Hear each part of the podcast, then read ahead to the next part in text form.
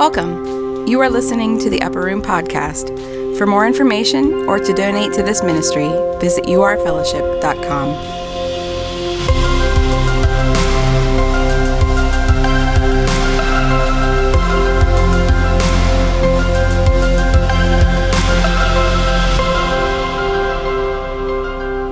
How are you? This feels weird. How am I going to use my, both my hands to make my wild hand motions? Well, here we are. We're in week three of our series, Decluttered.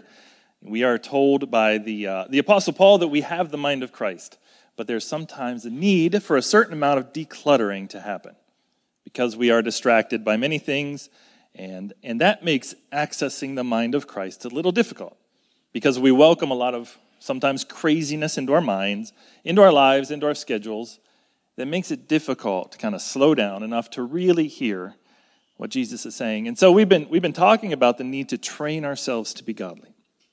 We want to declutter from the things that are distracting from hearing the mind of Christ. And one of the things that clutters our spiritual lives and our relational lives is the issue of unforgiveness, kind of stewarding justice and who deserves how much of our kindness because of how much they hurt us or not. And trying to keep all that straight and organized in our minds, whether, whether consciously or even subconsciously. It's an energy drain. And so Jesus puts forgiveness front and center in his teachings. So that's going to be our emphasis today. Here's our problem as human beings, okay? Our problem is that, A, there's going to be multiple points. A, follow along. The, the relational God who is love made us in his image and likeness. We are made to relate, and we will not be healthy if we are not in relationship with others. We will not be fully human outside of relationship. Having said that, B, at the fall, we exchanged perfection for autonomy, and now we are born into brokenness. We live in a world where hurt people hurt people. So we are made from a relationship and we need relationship. But relationship is where we're going to get hurt. And relationship is where we're going to do the hurting as well because we're imperfect, broken people. Everybody is. Now, that's a problem because A, we need relationship, and B, relationship is the thing that primarily hurts us. Well, what do we do? Many, us, many of us will be tempted to just kind of isolate ourselves from relationship, but that's not the solution.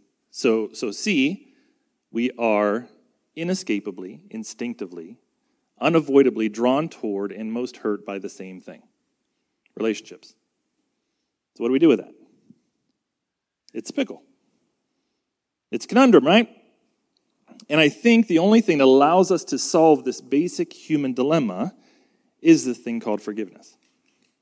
Our response to relationship problems sometimes, though, don't go towards forgiveness.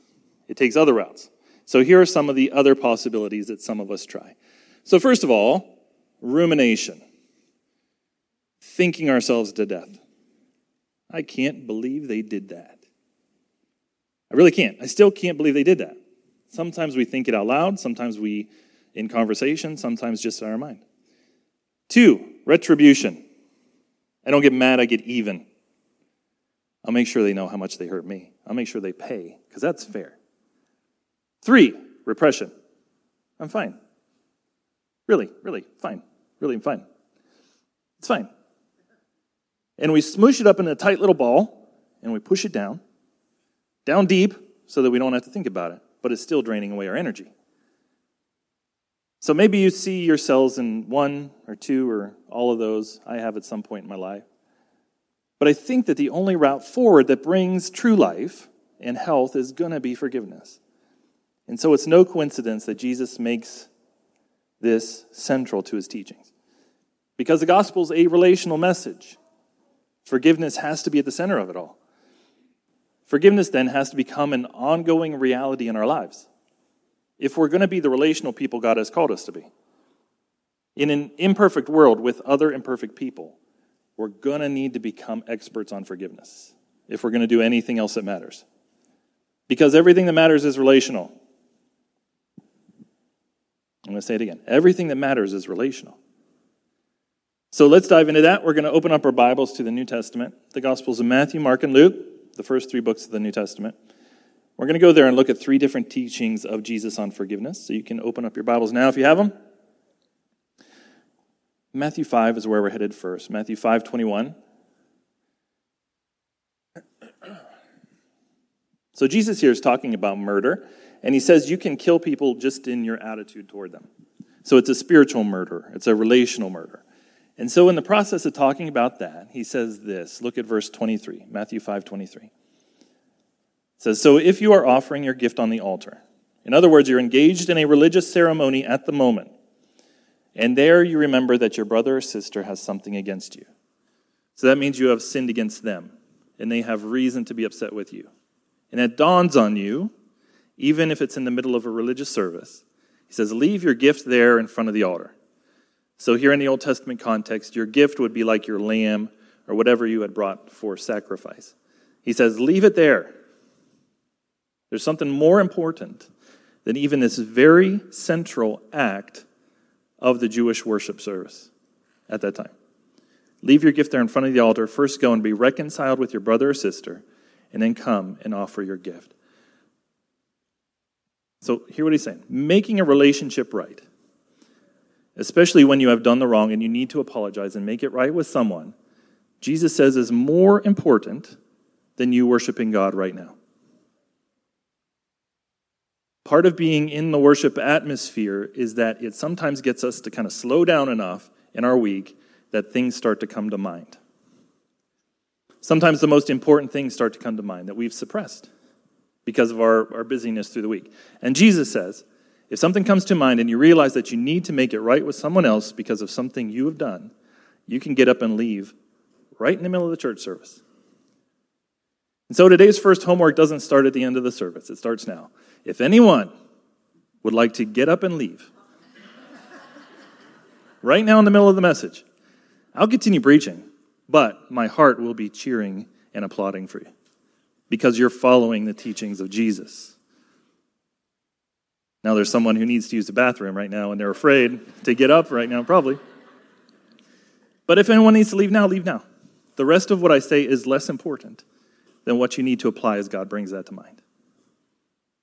Okay? Mark 11. That's the next passage we're going to look at. Mark 11, verse 25. This is Jesus again. He says, And whenever you stand praying, if you have anything against anyone, forgive them, so that your Father in heaven will also forgive you your wrongdoings. And again, this is in the context of a worship service where we slow down and things come to mind. Now we're, now we're praying, he says, and we realize someone's hurt me. I just kind of become aware of it. I need to forgive them right away. For this one, he doesn't say to leave, but we need to release them from their debt that they owe us in our heart. So Jesus says, do that right away. So if God brings something to mind, you have the permission to tune out from anything else I say because you're praying and doing business with God. If that's what is happening, that's a beautiful thing. That's the work that you do for the rest of the service. Lastly, Luke 17, verse 3. In Luke 17, verse 3, Jesus says, If your brother or sister sins against you, rebuke them, and if they repent, forgive them.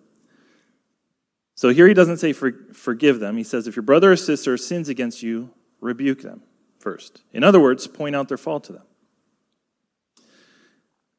Just going to someone and saying, hey, I want to forgive you, maybe jumping ahead. Maybe they don't know they've sinned against you. Maybe they're not repentant. Someone comes to you, think about it. Someone comes to you and says, I want to forgive you for that ridiculous thing you did yesterday. You might say, I, don't, I did a lot of ridiculous things yesterday. I don't know what you're talking. I don't know what you mean. So they might, you might not even see that there's anything to be repentant over. So you don't just go and pronounce forgiveness, right? You first go and talk to them. Say, hey, listen, the thing you said, that thing you did, I'm going to be honest, that hurt me. Or listen, man, I think, I think you're better than that.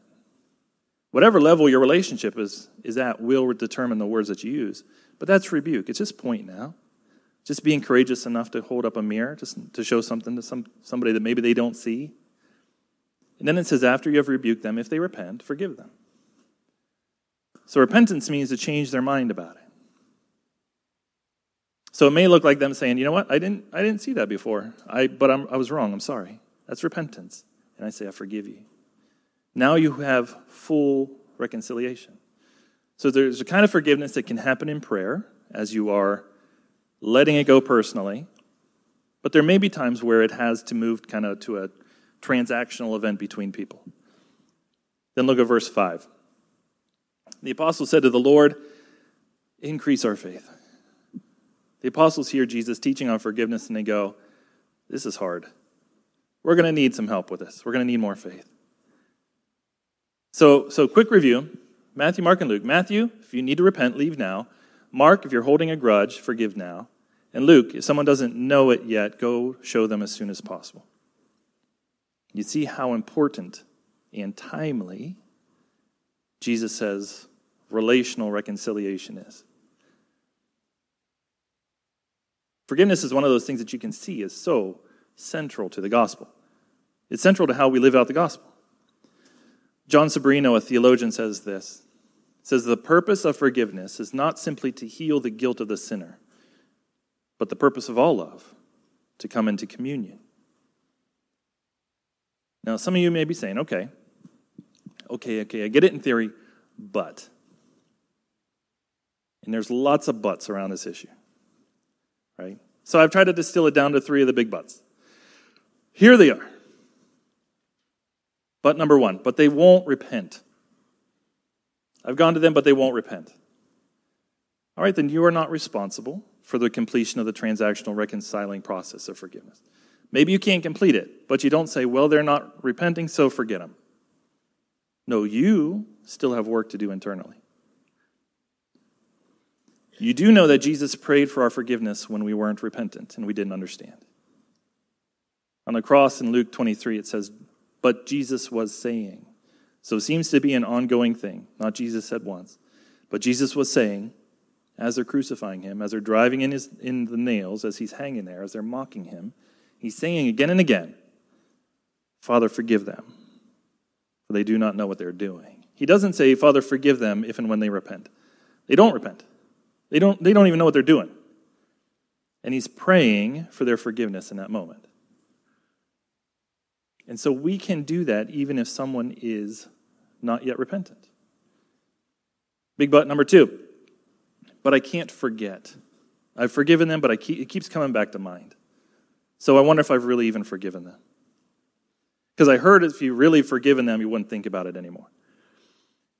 And I just want to say if you got that idea from a Christian preacher, on behalf of Christian preachers, I want to apologize. Because that's silly. That idea that you have to forget in order to forgive is silly. You do understand that if you could forget, you wouldn't need to forgive, right? You would just live in the here and now, and all people would get a fresh start every day. If you could forget. If you could forget, forgiveness would be unnecessary. But forgiveness is necessary because it functions within memory that's vivid and alive. Forgiveness is truly a gift because we do it while remembering, naming the thing that we're granting forgiveness for. And I think over time it'll get easier to forget about something because we've forgiven and let it go. But we don't have to manufacture some kind of psychological amnesia in order to prove that we've forgiven somebody. You know, when we're, when we're driving in a car, there's a couple of ways to access external inf- information visually. One's the windshield, and the other is the rear view mirror. Their size tells you something. You can glance backwards. The past is there to be glanced at. Remember lessons from? Great. But the majority of our vision is forward. Now, when you're obsessing about the past and the rear view mirror is taking up almost all the windshield space, then something is wrong. But the fact that you still remember, still glance backwards, that doesn't mean that you haven't forgiven. I think it's because there's a few places in Scripture where God says, Not only have I forgiven you, but I've forgotten. And we think, well, that's the gold standard of forgiveness. So I have to forget like that. And we try to kind of manufacture this psychological amnesia to prove forgiveness. It's not true, because even God, when He says that I've forgotten, means I've forgotten in a functional sense. I'm not going to hold, you to, hold it against you anymore. But it doesn't mean that God can't access memory. There's a few places in Scripture where He forgives people for things and then will remind them of His journey through forgiving them. So obviously, He can, he can and did remember. And even the Apostle Paul, who says that he forgets about the past, Philippians 3 Brothers and sisters, I do not consider myself to have taken hold of it, but one thing I do, forgetting what is behind and reaching forward to what is ahead, I pursue my goal, the prize promised by God's heavenly call in Christ Jesus. That's a beautiful, beautiful verse. The, the Apostle Paul forgets whatever's past. But it's interesting because just a few verses earlier, in verse 6 of this same passage, he says, Let me tell you about some of the terrible things I did to, to the church, for which God has forgiven me. And he talks about how he was repentant of his persecution of the church before he became a Christian. And he uses that as a learning tool and a learning lesson. And yet at the same time, he says he forgets the past. So there's a way of forgetting the past that means it doesn't hold its weight of judgment over me anymore. I'm done with that. But I don't have to pretend that I don't know what actually happened. So you're free from that kind of silly pressure. Big but number three. But I can't trust them again. So have I really forgiven them if I can't trust them again? Forgiveness and trust are different things. You know, there's more than one ingredient that goes into making a healthy relationship. You need forgiveness to move forward, but you also need trust. And trust is something that cannot simply be manufactured. Trust is given as a gift, maybe the first, maybe the second time, but after that, it needs to be rebuilt if it gets torn down. So you can forgive right away, which then frees you up to go to the, to the work and the issue of rebuilding trust, but there are sins that leave a mark a scar. I think of when David repented uh, of his sin with Bathsheba, and the prophet Nathan said, God has forgiven you. It's all past, it's all gone. And then he said, But David, your son will die. There will be consequences for your sin. So there can be forgiveness and consequences at the same time. There can be forgiveness and boundaries and accountability at the same time. Doesn't mean you're not forgiving the person. So here's, here's one last caution forgiveness doesn't always fix the relational issue, but we still forgive. God is the perfect forgiver. Not everybody receives it and responds. But Jesus advocates forgiveness no matter what. So it won't always work perfectly, but you do your part. I like when the Apostle Paul says in Romans 12 18, if it is possible, as far as it depends on you. Isn't that a great line? As far as it depends on you. Live in peace with everyone. He acknowledges we have our part to play. When we play it in the way of Christ, we can put our head down on our pillow at night and know that we lived like Jesus. We've done the right thing. But we can't always control how other people respond to that. As far as it depends on us, we're going to be forgivers. We're going to live at peace. I heard someone say this one time. It really, it really stuck with me. I can't remember who said it, uh, but they said, Forgiveness is, is more like farming than it is like construction. In construction, you build a building, and it's a, it's a lot of work, but you know when you're done. Forgiveness is more like farming. You're going to be doing some of this for the rest of your life. Sometimes it will be repeated hurt of one person, or it will be different hurts that come from different people, or it will be one thing that happens once that keeps bubbling up again, and then you just simply let it go again. Or if you need help with that, to talk with someone else and get some wise counseling, you get prayer. Farming has seasons, and some of those seasons take a lot of hard work. What I'm saying is that you don't have to freak out if you've forgiven someone for something and then it bubbles back up again. You had a time of peace, and then you go back into the time of pain and you think, man, I thought I had forgiven them. I guess it, I never did. No, you did. But part of the consequences of that is that the pain kind of resurfaces sometimes. You kind of have to let it go again and let it go again. And for some of us, that, that might be an almost lifelong commitment. We are tilling the ground, we are farming, we are working on our relationships and working on our own souls. So I wouldn't say that when it pops back up again that it's a sign that you haven't forgiven them. Just that, just that the seasons are changing. And there's more work to be done. But you continue doing your work and living in the way of Jesus. All right, let's talk about homework. Then we're going to take communion together.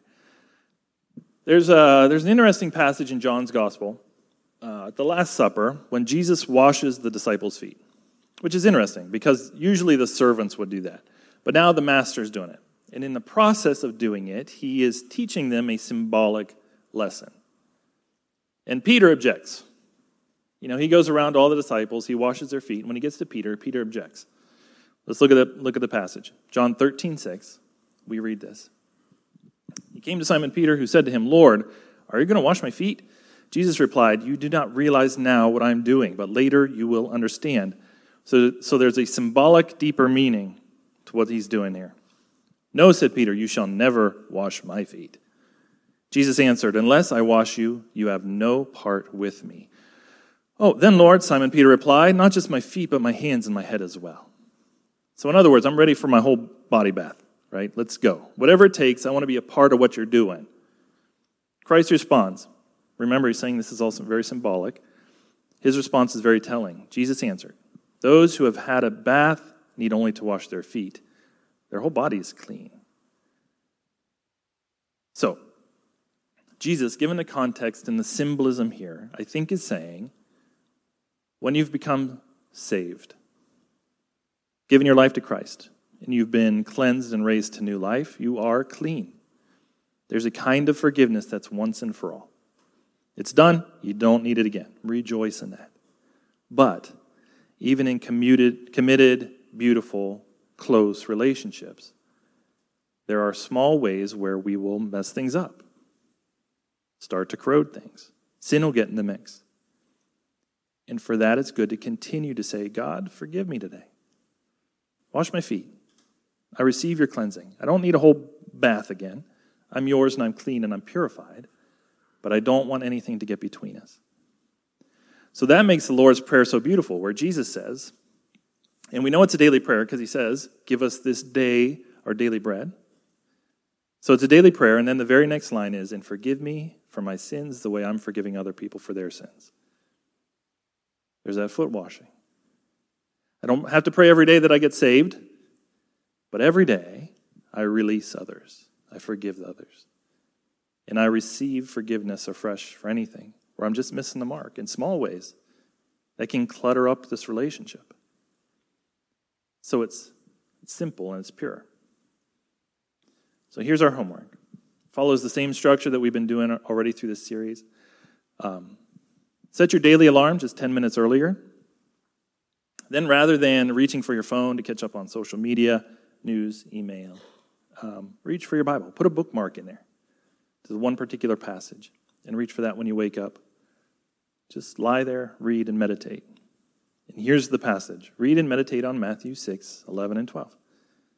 Matthew 6, 11, and 12. Just what we've been, we've been talking about. The Lord's Prayer. I pray for my daily needs.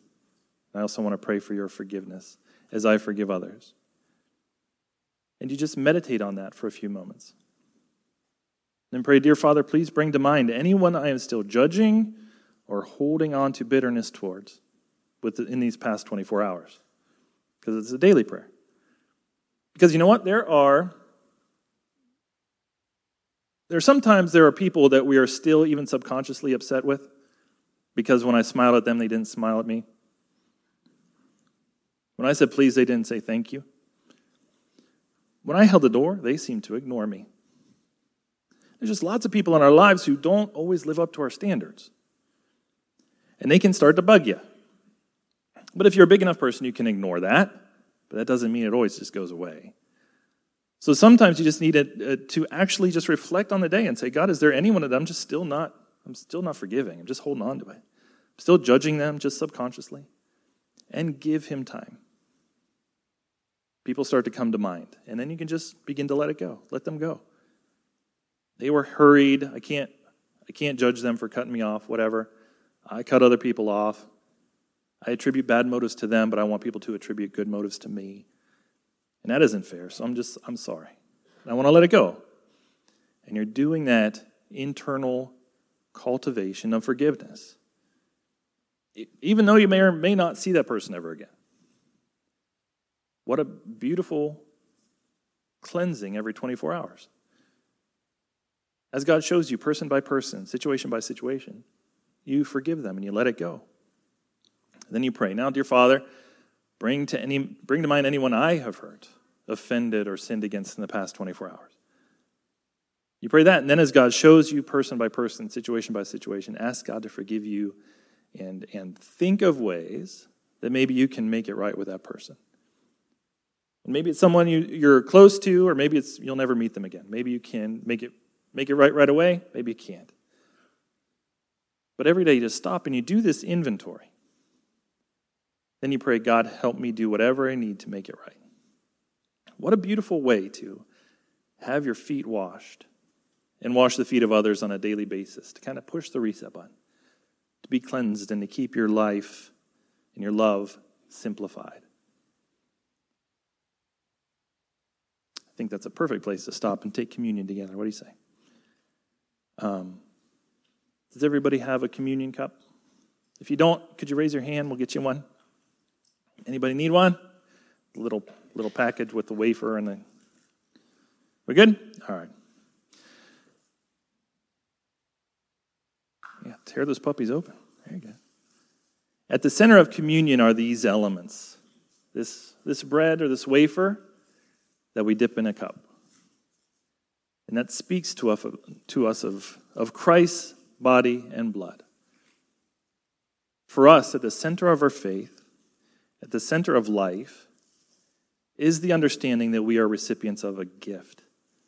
It is a precious, sacred gift. It is forgiveness. During communion, what we do is we take time to realign ourselves. And we remember this on a regular basis because it does something to us. It shapes our hearts, it molds us and transforms us. Communion is this beautiful time where we are face to face with the grace of God. It's also a time when we drag that which needs to be transformed to the table and we say, Here, God, I cannot do this on my own. And we, like the apostles, ask Jesus, increase our faith.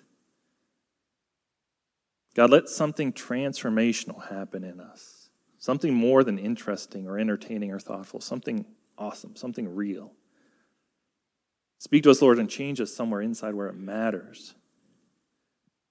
Let us be people who know the magnitude of the gift of forgiveness that we have given that you have given us. Who then are able to, to forgive quickly, Lord. Feel free to partake when you're ready, and then I'll pray.